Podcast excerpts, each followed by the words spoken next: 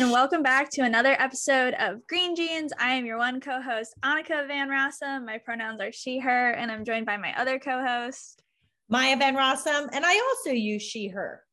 And so if you couldn't tell by our last names, we are related. We are a mother-daughter duo, and if you are joining us on this podcast, we talk about uh, environmental and social justice issues through a generational lens, because somehow, some way, my mom has been raising alarm bells about things for years that now my generation is having to deal with still.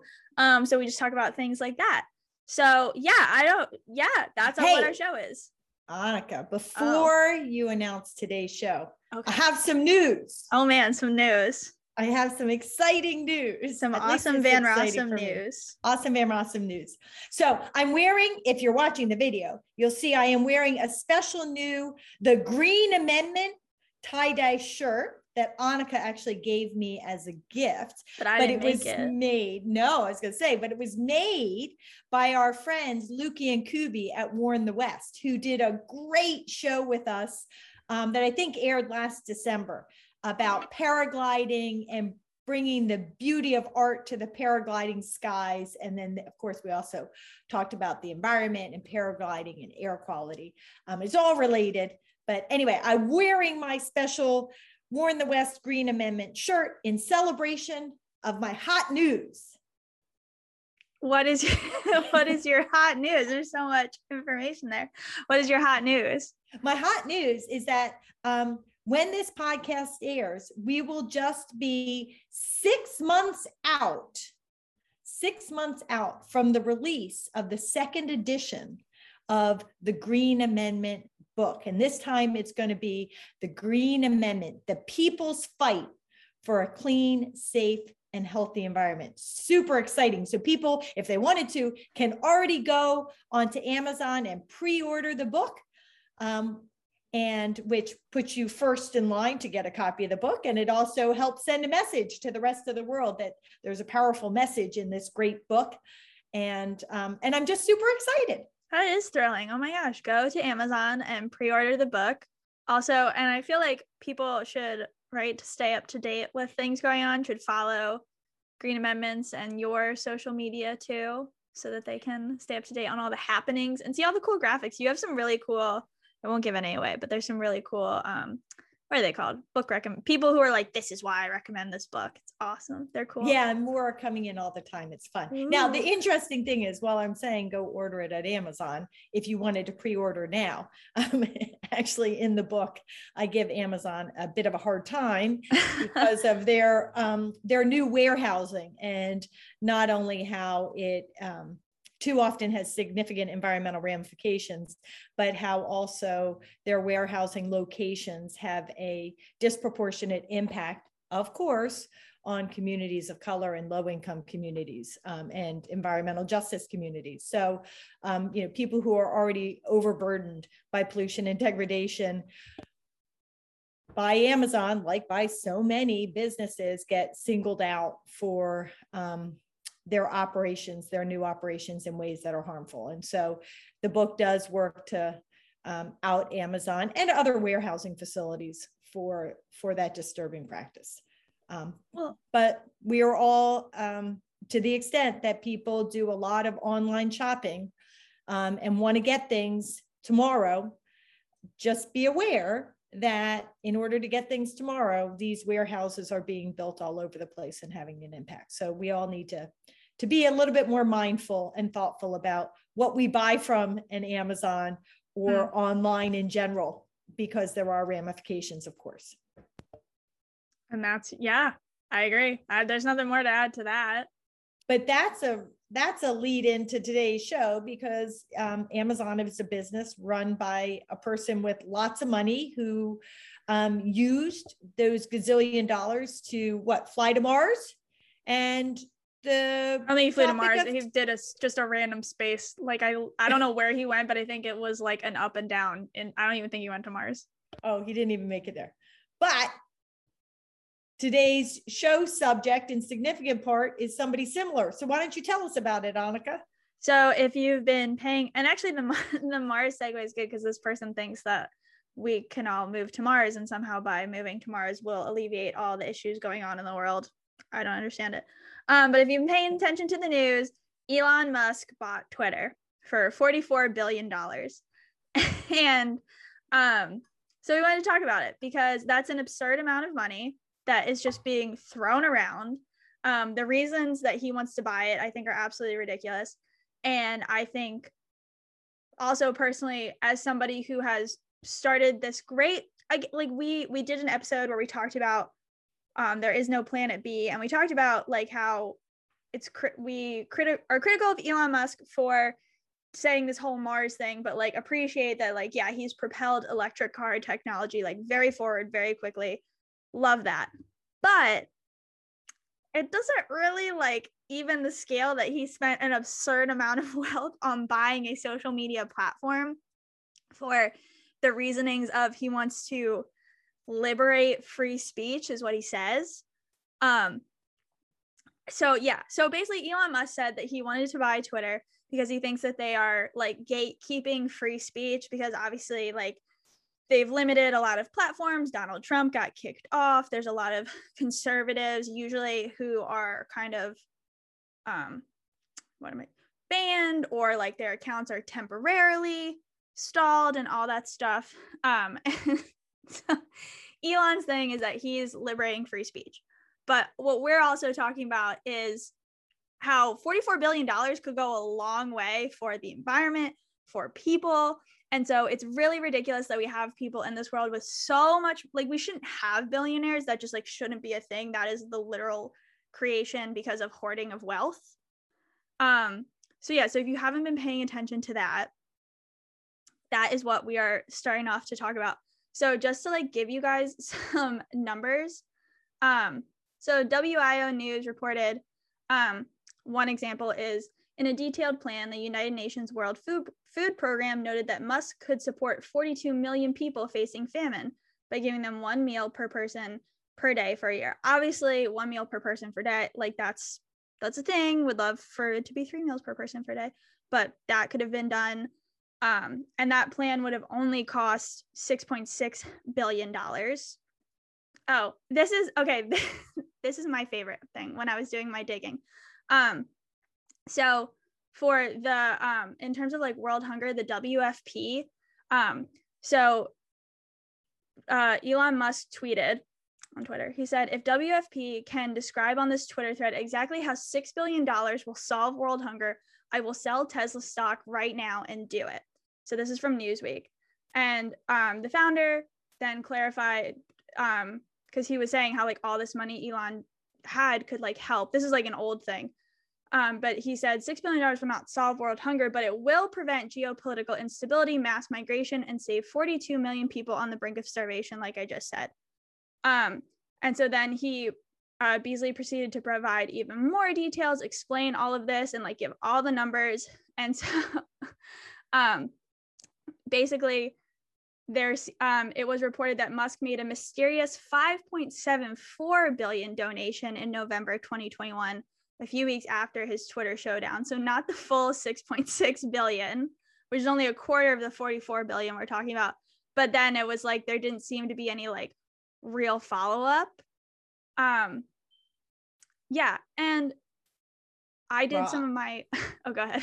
Well, I, I was just, I mean, uh, you know, to me, it's all, as you said, it's rather ridiculous that somebody should have so much money. As as my husband, your bonus dad, says, you know, the only reason why um, millionaires or billionaires become millionaires or billionaires is because when they run their business operations, they don't fairly pay their employees. And so if you don't fairly pay your employees, it means you get more profits and you can amass these huge sums of money. Whereas if you actually fairly paid your employees, everybody at Microsoft, everybody working for Tesla, everybody working for Amazon, Um, and all these places, if if their employers paid them fairly, not only would their workers have better quality of life, not only would they have a truly living, livable wage, not just a livable wage, but a wage that allowed them to enjoy life, enjoy education, enjoy healthcare.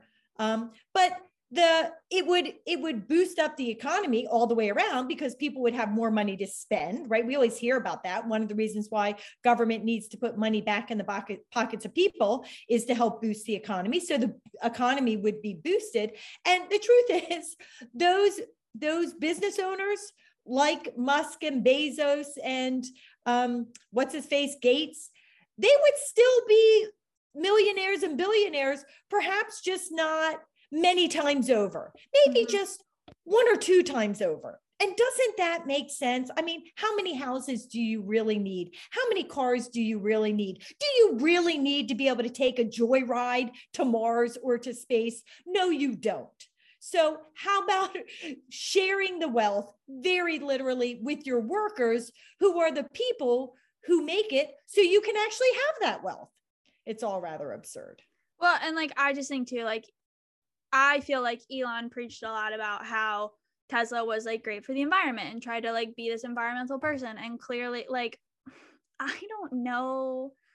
He's clear. He's fallen to a weird way. I don't understand this. And just so we're all clear, his net worth, like forty-four billion dollars to me is not a lot for this man. His net worth is uh, two hundred sixty-four point six billion dollars. So like a drop in the bucket, in my opinion. Um, yeah, it really is. Yeah. And it also really because we're talking about like climate stuff, I did, I just crunched a couple numbers. So it's hard to like always figure out exact numbers for certain environmental things. Cause also too, if you're talking about like different costs for plans and um, different policies, like those numbers are really fluid right now, depending on how things work out. But to crunch two numbers for you guys, um, I looked at the cost of wind turbines. So the average size commercial wind turbine costs between two point six and four million dollars per wind turbine. So doing Annika math. Um, so if I'm wrong, but it's around this number. If we, if I priced those, if we said Elon bought for the forty-four billion dollars that he spent on Twitter at the higher four million dollars, it would be eleven thousand um, commercial wind turbines that he could have paid for. And oh my gosh. Yeah, I know. Like maybe eleven thousand doesn't sound like a lot to some people, but it's a lot. Like that could make a huge difference in a lot of communities. And then, and like, it's also like everything that we can do for the planet is important. So wh- even if it's a quote unquote small step, which I don't think it is, like, why wouldn't we do it? Um, and then I did the cost of residential solar. So if you were to get your home retrofitted with everything you needed for the solar panels to power your home. Um, so a solar panel system on an average size house in the U S, this is from Consumer Affairs. Um, An average size house in the U S ranges from eleven thousand one hundred forty-four dollars to fourteen thousand six hundred ninety-six dollars, according to Energy Sage. Um, so again, if I do the math and I price that at the highest point with forty-four billion dollars, Elon could have paid for two million nine hundred ninety-four thousand eleven point nine seven um, residential solar panel units. Holy crap. I mean, that, those are some fascinating numbers actually, Annika. And, and as you were talking about it, I was, I was um, reminded of a conversation I just had a number of weeks ago with a gentleman in Trenton. He works in this, in the state capitol. He runs the cafeteria, cleans things up, really awesome, superb person. And he was just talking. I was actually there to work on the second edition of the book. And we started talking um, and he was talking about how high his electric bills are in his home. And he lives in an urban area. I think he lives in Trenton or Camden. And he was just talking about how, how high his electric bills are and how hard it was for him to keep up with those electric bills. And we were talking about solar panels and, and actually the whole kind of scenario that you're talking about, although I was saying government should, should be supporting people to get individual solar. But if Elon Musk were to buy solar panels to put it on all those homes, all those millions of homes, not only would we be protecting the environment, protecting future generations, but we would be creating an immense number of jobs. And we would be helping people like this gentleman who is struggling to heat his home. We would be helping him to be able to do that at a reasonable cost. Um, and that would just be friggin' amazing, amazing. And, you know, we always talk about in the environmental world about doing a just, just transition in terms of switching over from fossil fuel energy sources to clean energy sources. So having an Elon Musk make this kind of investment, he could make sure that that investment happened, happened in a way and in a place and in a space where the recipients of the solar panels were people who truly were beneficial, couldn't afford it for themselves, and would have life benefits. And also that they were happening in a way, in a place, in a space where the people who were being trained and hired to do that work were people who mm-hmm. perhaps now work in the fossil fuel industry. So they need a job. So we're giving them a transition to a clean energy job. People who are, uh, have, um, don't have the same access to education, don't have the same access to job opportunities because they are in B I P O C communities, they are in environmental justice communities. I mean, so many value-added benefits could come from that investment in those rooftop solar panels.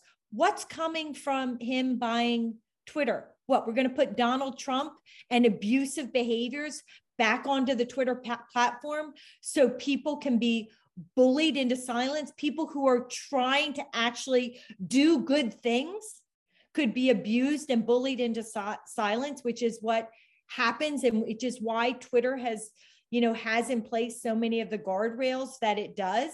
It's far from perfect, but it's a lot safer than it was because they have in place those policies and programs that try to keep that abusive speech offline. And as far as I understand it, and I think you just confirmed it, Annika, um, Elon Musk wants to take those guardrails off, like away.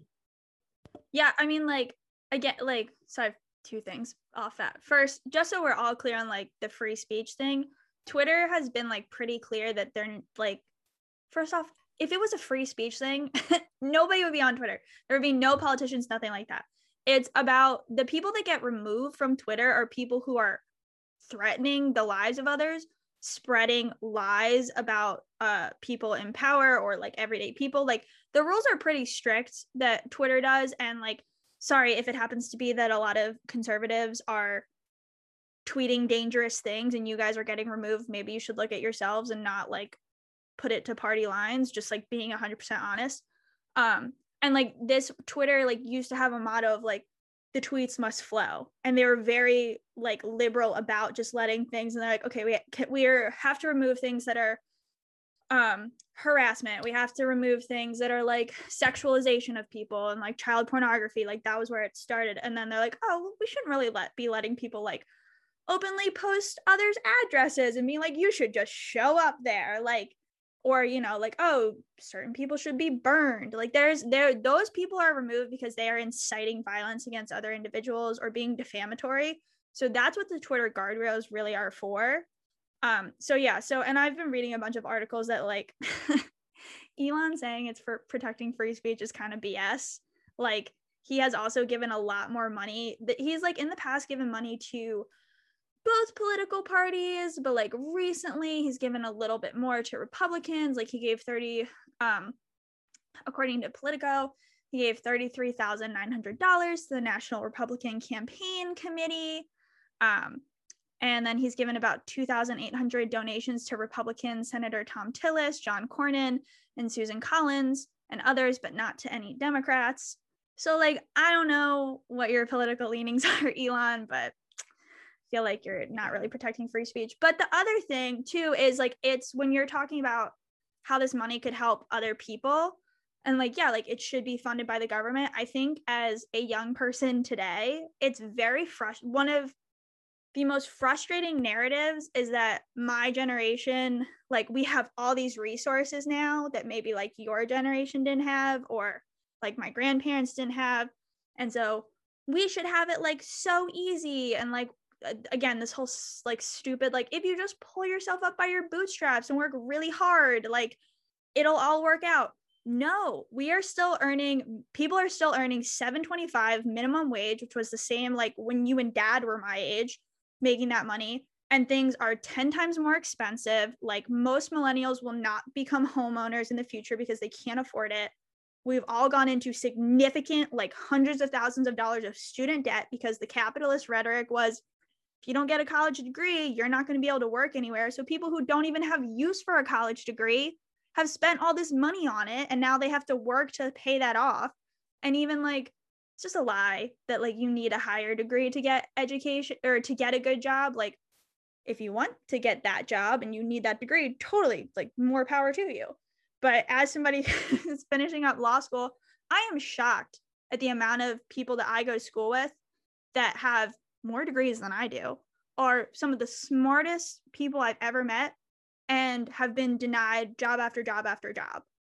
Because, and like, they're like, I don't understand. Like the world promised me that this would open doors, and it seems like every door is getting shut in my face. And so like Elon just being able to contribute that money into programs that like, yeah, we wouldn't have to worry about our electricity bills because homes would be retrofitted with solar panels, or more money to help get us off of fossil fuel dependency so we could spend less money by charging cars. Like it's just, and you just spend it on buying Twitter so you can push your own, your own thing. It is so infuriating.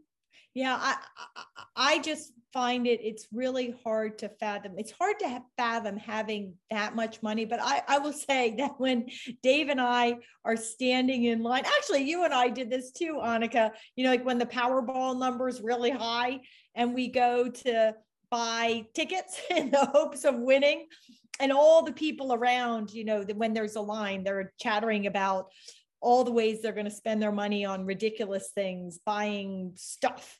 And um, we stand there and talk about, hmm, all the properties we could buy out from under the developer who wants to damage that precious ecosystem, or how we could give money to get, put solar panels on people's homes, or, you know, and, and just have so much fun thinking about all the ways, if we had that money, we could use it to really, how many different kinds of organizations we could donate to, to support their good works, right? Because all the advocacy that happens on social justice and environmental fronts, right? That, that, that requires people, that requires resources. And so you spread the money around to really, truly progressive organizations, and how much of a difference you can make. And, you know, we're sitting there imagining all the good we could do. Here is somebody who, who could just do so much good for the world, and all he wants to do is oversee Twitter. I mean, and he did do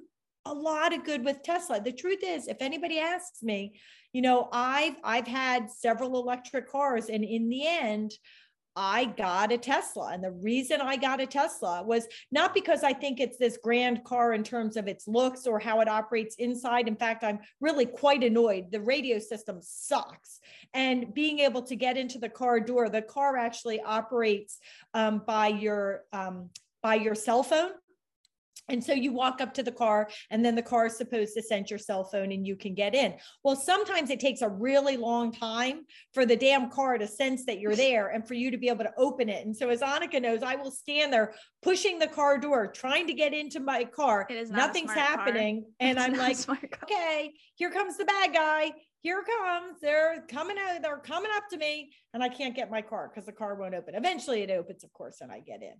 But um, but it's really quite annoying. But anyway, the point is, I, I don't think it's the be all ends all of cars. In fact, um, my Chevy Bolt with a B, which was an all electric car, there were many things I liked about it much better than than the Tesla. But the Tesla you can actually get from here to there, regardless of the distance. There are enough charging stations. The charging stations charge so friggin' fast. I can drive up, plug in my car, go into the rest stop, get a cup of coffee, go to the bathroom, come back, and I have charged immensely. You know, and often I can just get right back in my car and drive away and go where I'm going. And I don't need to like figure it out. I tell my car where I'm going to, and it will find the charging stations along the way for me and tell me and map it out. So I don't have this stress about, is there going to be a charging station? And in fact, when I plug in my car, I mean, the truth is the car knows how to bill me. Whereas with other, other um, electric car systems, you can go to different kinds of ch- charging stations, but you have to have their little prepaid card in order to pay to use their, their charging station, and they're slow and it's annoying and I can't find them. And there are only two slots as compared to the, you know, Tesla ten. So anyway, long story short is, as far as advances in electric cars, Tesla did an amazing thing. Elon Musk did an amazing thing with his vision, and he did so much good. And I always thought of him as like a good person when it came to the climate and the environment. And then he started doing this stuff like trying to fly to Mars and buying Twitter in order to open up the platform and remove the guide, guide rails that actually protect people from danger, you know, dangerous rhetoric, ab- abusive threats, and abusive language. And I don't really know what to do with that. And, and here's somebody who has so much money, who could do so much good, and yet at this point, they're choosing not to. How do you become that kind of person?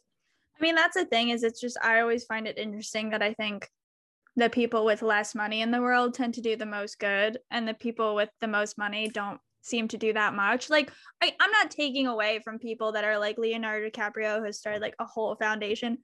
Do I still think he could give a bunch more money? Totally. But I'm not going to take away like the good stuff he did. But people like Elon, I'm kind of like, you don't really get to do one thing and then sit there on your literal mountain of wealth. Like, it's just, it's just like, you could change the course of history in so many ways. And there's so many things happening in the world. Like, I don't know, whatever your stance is on the Ukraine-Russia issue, I don't know. Why don't you at least donate a bajillion dollars, a billion dollars, we'll say something, um, more than that, but like a billion dollars to Ukraine, to be like, use this for all the medical funds and to make shelters and things like that to support people who are now part of a war that they didn't sign up for. Like, so just so many things. I could go on for a freaking hour. Like, Elon Musk too, yeah. I don't know. You could you could forgive probably all, if not most of the student debt in this country, and like give everybody my age like a chance to actually start off life on the right foot. But nope, I'm gonna buy Twitter. I just like yeah. it does, and I just am tired too. Don't it's this whole like, I'm a crusader for free speech. No, you're not. That's how you're justifying it in your head. And I really liked this quote that he said, because I think it's perfect for this episode. Um, well, he tweeted, I hope that even my worst critics remain on Twitter, because that's what free speech means. First off, again, don't know what narrative you're spinning. Cool. But some of your worst critics, here you go, bud. Um, I, I just, it just infuriates me. It's just like, the planet is on fire. The planet is on fire. Use your money, donate it. And it's, again, too, it's like, I just heard today, actually, in the gas station, someone said politicians are like toilet paper with a hole in it. And I thought that was really funny. And I actually was yeah. like, I, not always, but I see what you're saying. And I'm like, if you really were someone that was like, I don't trust giving my money to politicians, give it to the bajillion nonprofits. Like, give it to all the people that are doing good work that you know, and we all see the results, if you don't trust politicians.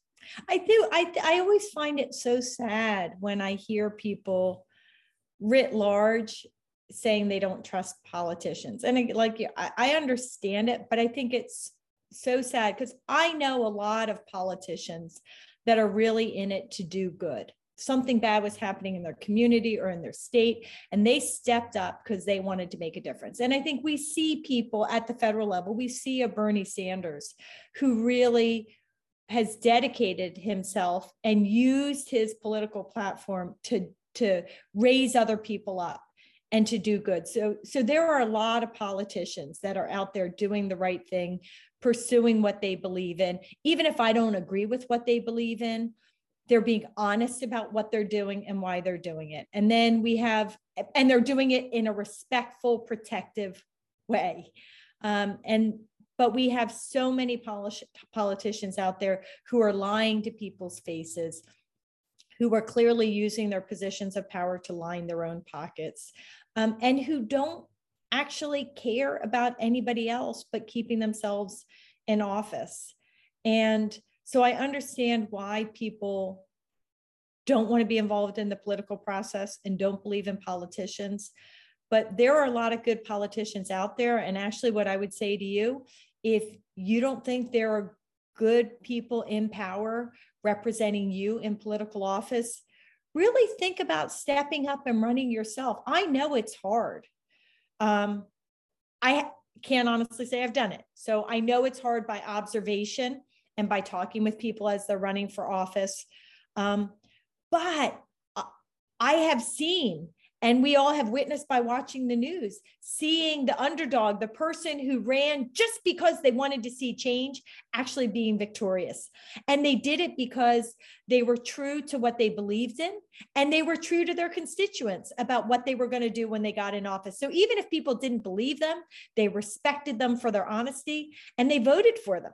So, you know, think about running for office, because the more good people we can get into positions of power, the more we can make a change. And as Annika said, if you if you don't know, if, if that's not your thing, which I totally get, um, there are a lot of organizations that are doing good works and holding politicians accountable to do the right thing. There are organizations like the Delaware Riverkeeper Network, like Green Amendments for the Generations, um, organizations dealing with hunger and food, et cetera. So support them or get involved with them to make a difference. But I did just want to say, I, I, I think it's sad that politicians are viewed as toilet paper with a hole in it. Yeah, because no, a I lot mean, of them aren't. No, I mean, also, like, I think we're fortunate in the Green Amendment movement to work with a lot of politicians that, like, join for the right reasons. And it makes me sad, sad that they are only at the state level. Not that those people aren't important, but, like, that they're not, the people that are in Washington, D C seem to have more of the bully pulpit at the moment, which is just, like, not reflective of the whole, in my opinion. Because, yeah, like, I've met so many politicians now that I'm like, ugh, if there were just more of you, if there were more of you, or if you could get there, like, I oh think my gosh, I know. Think about our legislative champions. Think about New Mexico Senator Sadia Lopez or New Mexico Representative Joanne Ferrari. I was just on a panel with New Jersey um, Senator Andrew Zwicker. He is our Green Amendment legislative champion in New Jersey. Representative Chuck Eisenhart out in Iowa, and Senator Rick Bennett in Maine. I mean, these are Senator Mike Gabbard in Hawaii and Representative Deborah Lekanoff in Washington, right? I'm just running these names off of my head because these are beautiful people, and they are in it for the right reasons. And they're advancing green amendments in their states, knowing it's a heavy lift and it's really hard. Um, and of course, they get bombed. Well, I don't want to say bombs. They get rocks thrown at them by, by, by the legislators, I would say, on the wrong side of, of socially progressive issues. And yet they don't care, because they are just there to stand up for truth and protection. And they see constitutional environmental rights, constitutional green amendments, as providing that in a really powerful way for lots of people. So, you know, they, they are true, true, true champions for people and the earth and future generations. And I'm glad to have the opportunity to give them a shout out. I mean, also another good shout out to N C E L, who has hooked us up with a lot of our great champions, found a lot of those people that are the National Caucus of Environmental Legislators, if you don't know. Um, who have found a lot of, or those people have joined this great group that are standing up for the planet. And yeah, like, it made me sad to hear it. I just am, like, making the point too of, like, if you don't want to give your money to politicians, give it yep. to nonprofits. Like, there are ways to help. And just Elon Musk spending forty-four billion dollars on Twitter drives me insane. I, like, the and moral the of this is, podcast. Yeah, the thing is about pollution and degradation. Um, it, it, it, you know, too many people, probably not the people listening to this podcast, um, try to be dismissive and say, well, it's just the environment. It's just a tree. It's just the fish. Um, you know, it's just a bug. It's just a jaguar, if you've been le- listening to recent episodes. But it is not just these things. These are living entities that share this earth with us, and they have a right to be here and to survive and to thrive. But also protecting them does protect the people. When we protect the water, the air, the soil, the ecosystems, we we protect the people. And I was actually looking at a um a, a recent report out of the Lancet Commission on Pollution and Health. I had to do it for another body of work, and it's just striking when you think about the numbers. They were just reporting on the fact that um, that diseases caused by air, water, and soil pollution were responsible for nine million premature deaths in just one year. That is six percent of, or sixteen, sixteen percent of all people worldwide who premature, who died in one year prematurely died because of air, water and soil pollution. And that, in fact, that number means that um, air, water, and soil contamination kill more people than smoking, hunger, natural disaster, war, AIDS, or malaria. I have that in my book, actually, that pollution kills more people than war. How stunning is that? And yet, if somebody like an Elon Musk or a Jeff Bezos, you know, could rather than investing in trying to find a planet B on Mars, invest in protecting planet E here, the Earth, um, all those lives could be saved. We could all mm-hmm. be enriched, and we could all live happier, safer, healthier lives. So I doubt Elon Musk is listening to the Green Jeans podcast, but I hope somebody shares it with him yeah. because, you know, he, he does have a vision for how to do things better in a way that helps the earth. And he has the resources to make it happen beyond electric cars. He could put, he could put solar panels on the house, on the rooftops of millions of people, like Annika calculated out.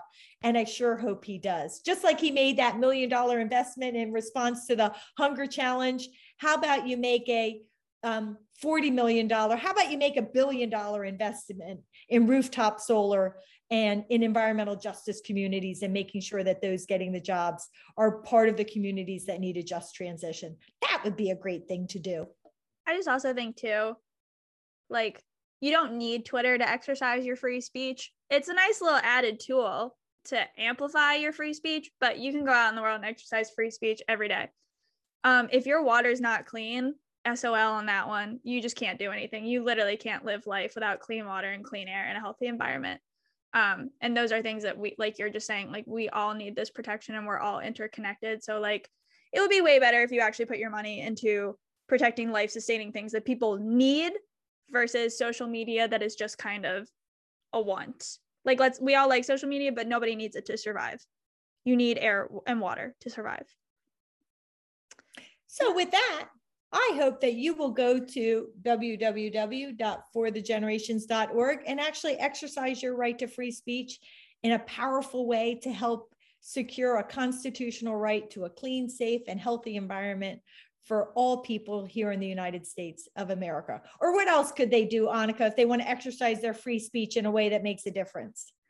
If you would like to support the Delaware Riverkeeper Network, if you live in New York, Pennsylvania, Delaware, or New Jersey, you can join the Delaware Riverkeeper Network at w w w dot delaware riverkeeper dot org. You can become a member for free. You can make a donation. You can learn all cool stuff about, if you listen to our past episodes, sturgeon, horseshoe crabs, and find out ways that you can get active in that instrumental watershed.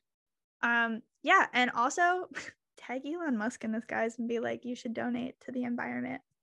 Just saying. All right, and don't forget also, you can follow us on Instagram at Green Jeans Pod.